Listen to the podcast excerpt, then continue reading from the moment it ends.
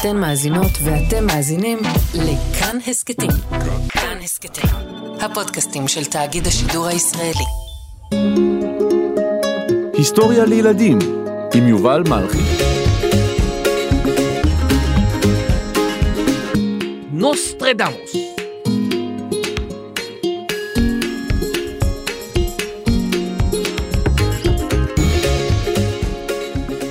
שלום ילדים, שלום ילדות.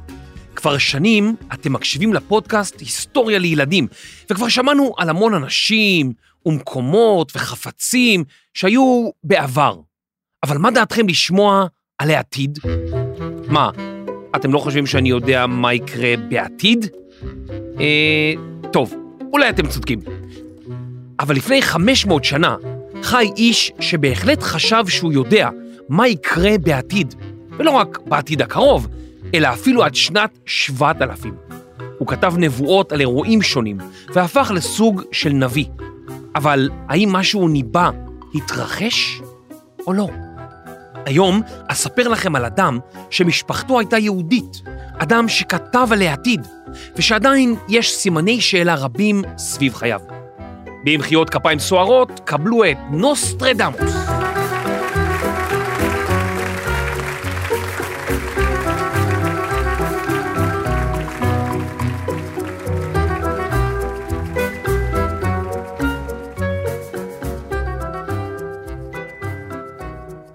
אני נוסי, אני נוסי, לשירותכם תמיד.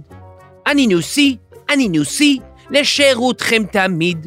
אני יודע, אני יודע, לחזות את העתיד. למשל, אם אקח פה פטיש ואזרוק באוויר, זה בטח יעוף ויפגע בקיר. אני נוסי, נוסטרדמוס, איש מהעבר, אבל אני חושב שאני יודע מה יקרה מחר. אני נוסי, אני נוסי, נוסטרדמוס הגדול. העתיד נמצא אצלי בראש, ועכשיו אני מנבא שתתחיל מוזיקה בעוד אחת, שתיים, שלוש. מיכאל או מישל דה נוטרדם, ובשמו המוכר נוסטרדמוס, נולד בשנת 1503 בפרובנס, בדרום צרפת, למשפחה יהודית, בנם של ז'אק ורנה דה נוסטרדם. שני סביו היו יהודים שומרי מצוות בקהילה יהודית משגשגת. אבל זמן קצר לפני שנולד נוסטרדמוס, הפכה צרפת להיות יותר ויותר אנטישמית, ובני משפחתו התנצרו כדי להציל את חייהם. נוסטרדמוס הילד בילה הרבה זמן עם סבא שלו, שהיה רופא ידוע. הסב לימד את נכדו מתמטיקה, שפות עתיקות, כולל יוונית, לטינית ואפילו עברית.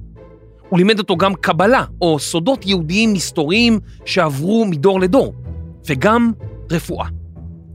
הסבא לימד את נכדו מה שהיה ידוע באותה תקופה על גוף האדם, וגם כיצד להשתמש בעשבי מרפא, כשפים, וגם על אלילים, על אמונות שונות ועל אסטרולוגיה. אסטרולוגיה היא תורת הכוכבים. אסטרו הוא כוכב ולוגוס תורה או מדע. האסטרולוגיה, או בעברית, הצטגנינות, טוענת שיש קשר בין גרמי השמיים, הירח, השמש והכוכבים, לבין תכונות של בני אדם. זאת אומרת שלפי מיקום גרמי השמיים אפשר להסביר לא רק מה קרה לנו או למה יש לנו אופי מסוים, אלא אפילו מה יקרה לנו בעתיד. אין לכך באמת הוכחות מדעיות, אבל נחמד לקרוא בעיתון שהיום יהיה יום מוצלח למזל מאזניים. יום, כן. לאחר שסבו של נוסטרדמוס נפטר, הוא חזר לבית הוריו, ושם סבו השני המשיך לחנך אותו. כשהיה נוסטרדמוס בן 14, הוא החל ללמוד רפואה באוניברסיטת אביניון. במהרה התגלה שהוא היה תלמיד מעולה, בעל כישרונות רבים. ככה זה ששני הסבאים מלמדים אותך. אבל לאחר שנת לימודים אחת בלבד, נסגרה האוניברסיטה בשל מגפה, מגפת הדבר. מגפה היא התפשטות מהירה של מחלה, כמו למשל אה, אה, מגפת הקורונה. כן. נוסטרדמוס הקדיש את השנים הבאות לטיפול בחולי המגפה, בעיקר על ידי תרופות שעשויות מעשבים, ובעצות איך לשמור על היגיינה, על ניקיון, כדי למנוע הידבקות. הוא נודע בשל התרופה שהמציא, גלולת הוורד. גלולה שהייתה עשויה מעשבי מרפא, הכילה הרבה מאוד ויטמין C, וכל מי שלקח אותה הרגיש טוב יותר. אבל לא רק הגלולה עזרה. נוסטרדמוס הבין שאכילה נכונה, אוויר צח וניקיון הגוף הכרחיים כדי להילחם במגפה. בשנת 1522 הוא נרשם לאוניברסיטת מונטייר, בית הספר הטוב ביותר לרפואה באותה תקופה. שם הסטודנטים יכלו לנתח גופות וללמוד על גוף האדם באמת, מבפנים, דבר שהיה אסור ביותר באותה תקופה. נוסטרדמוס סיים את לימודי הרפואה, למרות שיש חוקרים הטוענים כי הוא סולק מבית ספר לאחר שהתגלה שהוא מכין תרופות, דבר שהיה אסור באותם ימים. בכל מקרה, נוסטרדמוס חזר לעיירת הולדתו, התחתן ונולדו לו שני ילדים. למרות שהוא ידע הרבה על רפואה ועל מגפת הדבר, הוא לא הצליח להציל את אשתו וילדיו, והם נפטרו כתוצאה מהידבקות במגפה. אבל לאחר כעשר שנים, נוסטרדמוס התחתן שוב, ונולדו לו שישה ילדים. בכל אותו זמן, החל שמו של נוסטרדמוס להתפרסם, בשל היותו רופא מוכשר ואדיב. בשנת 1538 האשימה הכנסייה את נוסטרדמוס בעבודת שטן, כי הוא אמר משהו על פסל בכנסייה. הדבר גרם לאנשי האינקוויזיציה, חוקרים שעבדו ברשות הכנסייה, לרדוף אחריו. נוסטרדמוס ברח מצרפת, הוא הסתובב ביוון ובטורקיה ולבסוף באיטליה. נוסטרדמוס נדד באיטליה. שם הוא הכיר אנשים שעסקו באסטרולוגיה, והוא התפרנס בעיקר מבניית טבלאות אסטרולוגיות. הוא הרי הכיר את התחום, סבא שלו לימד אותו כל מה שהוא ידע על אסטרולוגיה. טבלה אסטרולוגית, או מפה אישית, מראה באיזה מנח היו גרמי השמיים ברגע לידתנו, ומכאן היא יכולה לראות בכל רגע מה אומרים הכוכבים על מצבנו. לאחר שש שנות נדודים, חזר נוסטרדמוס לעיירתו, והחל משנת 1547 הוא החל לכתוב נבואות. אלפי נבואות קצרות, בצורת שיר בין ארבע שורות. הנבואות הללו היו בלי תאריך והן נכתבו באופן כללי. אך שנים מאוחר יותר, אנשים החלו לקשור בין הנבואות של נוסטרדמוס לאירועים אמיתיים. למשל, עם מיגור המגפות, העולם קטן. לאורך זמן שלום וארצות מאוכלסות. אנשים ינועו בבטחה, בשמיים, ביבשה, בים ובגל. ואז חודשו המלחמות. לפני כ-130 שנה העולם התפתח, הרפואה התקדמה, הומצא מכשיר הרדיו שפועל על גלים. נוצרו כלי רכב חדשים, מטוסים שטסים בשמיים וצוללות שמפליגות בים. ואז פרצו שתי מלחמות עולם. רבים רואים את הנבואה הזאת כהסבר לתקופה היפה שלפני מלחמת העולם הראשונה ולשתי מלחמות העולם שבאו אחריה. יכול להיות. בשנת 1555 נוסטרדמוס הוציא לאור את ספרו הנבואות. הוא טען שהוא יכול לנבא את העתיד על ידי לימוד גרמי השמיים והשראה אלוהית. הספר חולק לעשרה חלקים, ובכל חלק מאה נבואות. הנבואות של הספר הזה נמשכות עד שנת 3797, וכולן כתובות בשילוב של כמה שפות, לטינית, יוונית ואיטלקית. את הנבואות הללו נוסטרדמוס כתב באופן מאוד מסתורי, כי הוא חשש שיחשבו שהוא עובד את עבודת השטן, מה שהיה אסור באיסור מוחלט על ידי הכנסייה. נוסטרדמוס אמר לבנו שהנבואות הללו נועדות לאנשים חכמים בעתיד, ושרק הם יוכלו להבין מה הוא כתב. דווקא כאן הוא טעה.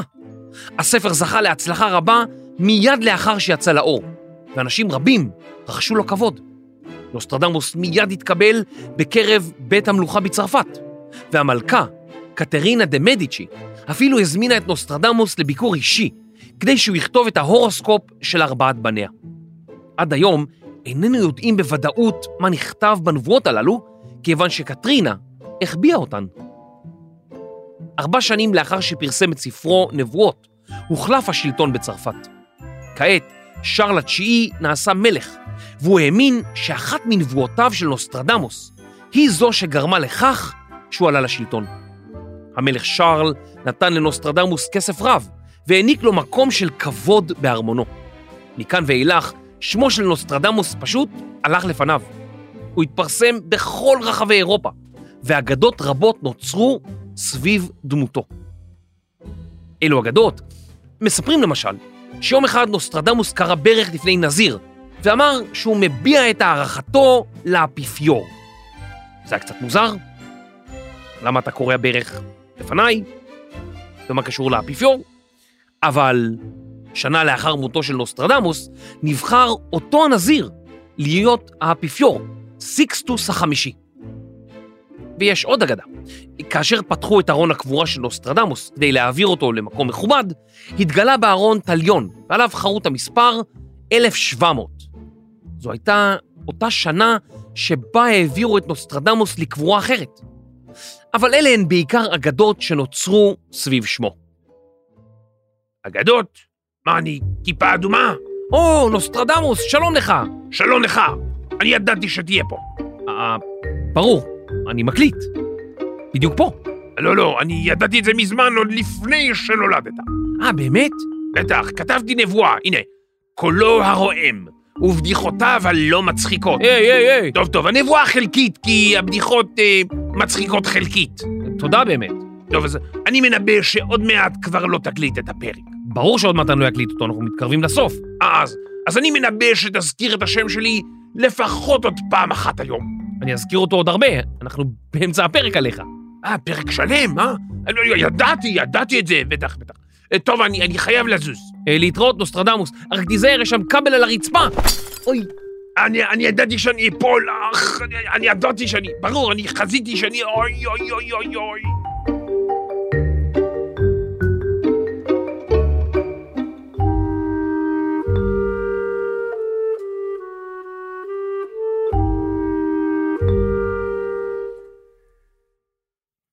נבואות לא היה הספר היחיד שנוסטרדמוס הוציא לאור. הוא כתב ספר על הכנת תרופות, ואפילו על איך מכינים מוצרי יופי ביתיים. אבל מכל אלו, רק כתבי הנבואות נותרו פופולריים, ובמשך מאות שנים המשיכו להדפיס אותם ולחקור אותם.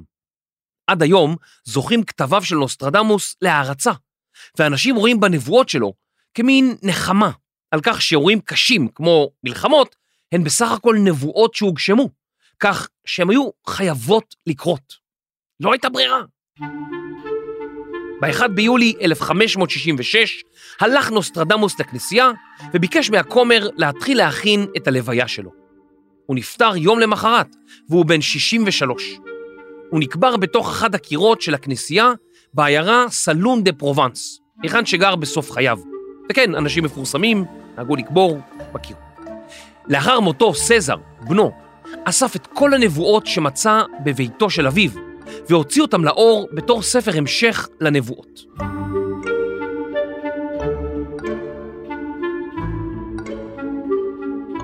בשל העובדה שהנבואות של נוסטרדמוס מעורפלות, לא ברורות עד הסוף, אפשר להתאים אותן להרבה מאוד אירועים היסטוריים. מאז ימיו התרחשו אין ספור אירועים כמו שריפות גדולות, מלחמות, החלפות שלטון, מהפכות והמצאות חדשות ומופלאות. עצם העובדה שהוא כתב אלפי נבואות, ומאז התרחשו מאות אלפי אירועים, הביאו לכך שאנשים הצמידו את הנבואות שלו לאירוע מסוים. גם אם זה לא היה מדויק, הם טענו שהוא חזה את האירוע. תארו לכם שאכתוב נבואה כזאת. האיש עם השיער הלבן, מוקף בחברים, אבל בודד. ירים דגל בעיר החדשה. את הנבואה הזאת אפשר לקשר לבן גוריון, עם השיער הלבן, שהכריז על הקמת המדינה בתל אביב, עיר חדשה. לדברי האנשים שמאמינים בנבואותיו, לא צריך את כל הנבואה, אפשר כמה מילים שאפשר אותן לקשר לאירוע כלשהו. לנוסטרדמוס מייחסים נבואות של אירועים גדולים בהיסטוריה. השרפה הגדולה של לונדון בשנת 1666, המהפכה הקומוניסטית בשנת 1917, עלייתו של מוסוליני לשלטון בשנת 1922, פצצות האטום במלחמת העולם השנייה, נחיתת האדם על הירח בשנת 1969, ועוד ועוד. אחת הנבואות שלו מדברת גם על היסטר. רבים מייחסים את הנבואה להיטלר, אולם נוסטרדמוס כתב על אזור נהר הדנובה, שאותו כינה היסטר בכתביו. נבואותיו של נוסטרדמוס פופולריות ממש עד היום. אתרי אינטרנט שונים מפרסמים כל שנה נבואות של נוסטרדמוס, שאולי יכולות להתאים לשנה הנוכחית. חלק מהנבואות הללו הן קודרות, אפלות, וטוב שהן לא מתרחשות. יש אנשים שכלל לא מאמינים בנבואות של נוסטרדמוס. עוד מתקופתו, אנשים רבים, חוקרים, אנשי דת וכל מי שעיין בספרים שלו, אמרו שהנבואות שלו נכתבו באופן שיכול להתאים לאירועים רבים. ולמעשה, עדיין לא נמצאה נבואה אחת שבה כל העובדות היו נכונות. לאורך מאות שנים, אנשים טענו שנבואותיו של נוסטרדמוס הם אוסף של תרחישים שיכולים לקרות בכל מקום, ושקל מאוד לתרגם את הנבואות שלו כדי שיתאימו לאירועים היסטוריים. לרוב, את הנבואות שלו אפשר לייחס לאירועים היסטוריים שונים, לתקופות שונות, וגם לאנשים שונים. בסופו של דבר, אנשים רואים בנבואות של נוסטרדמוס מה שהם רוצים להאמין בו. אבל לא יודע, אולי בכל זאת יש משהו בנבואות שלו. אתם יודעים מה? בואו רגע נדפדף, נחפש. הנה, פה יש משהו מעניין.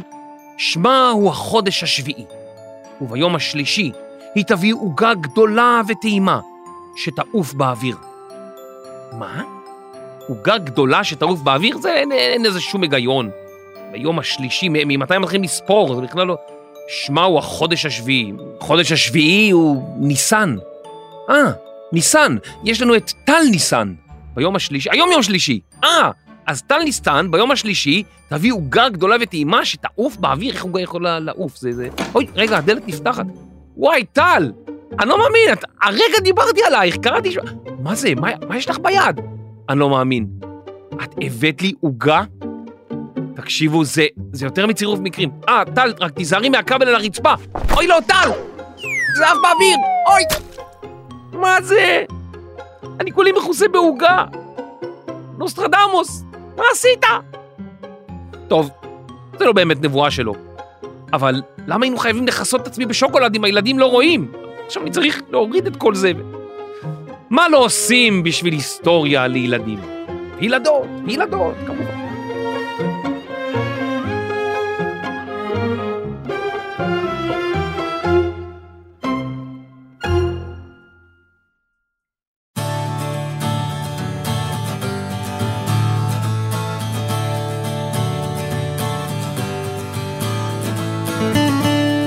מחקר, כתיבה ונבואות זעם.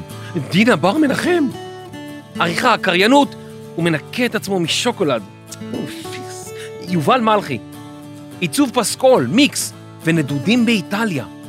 רחן רפאלי. הפקה והכנת מפות אסטרולוגיות לכל הצוות. ניר גורלי, טל ניסן ורני שחר. אני יובל מלכי, היסטוריה לילדים וילדות.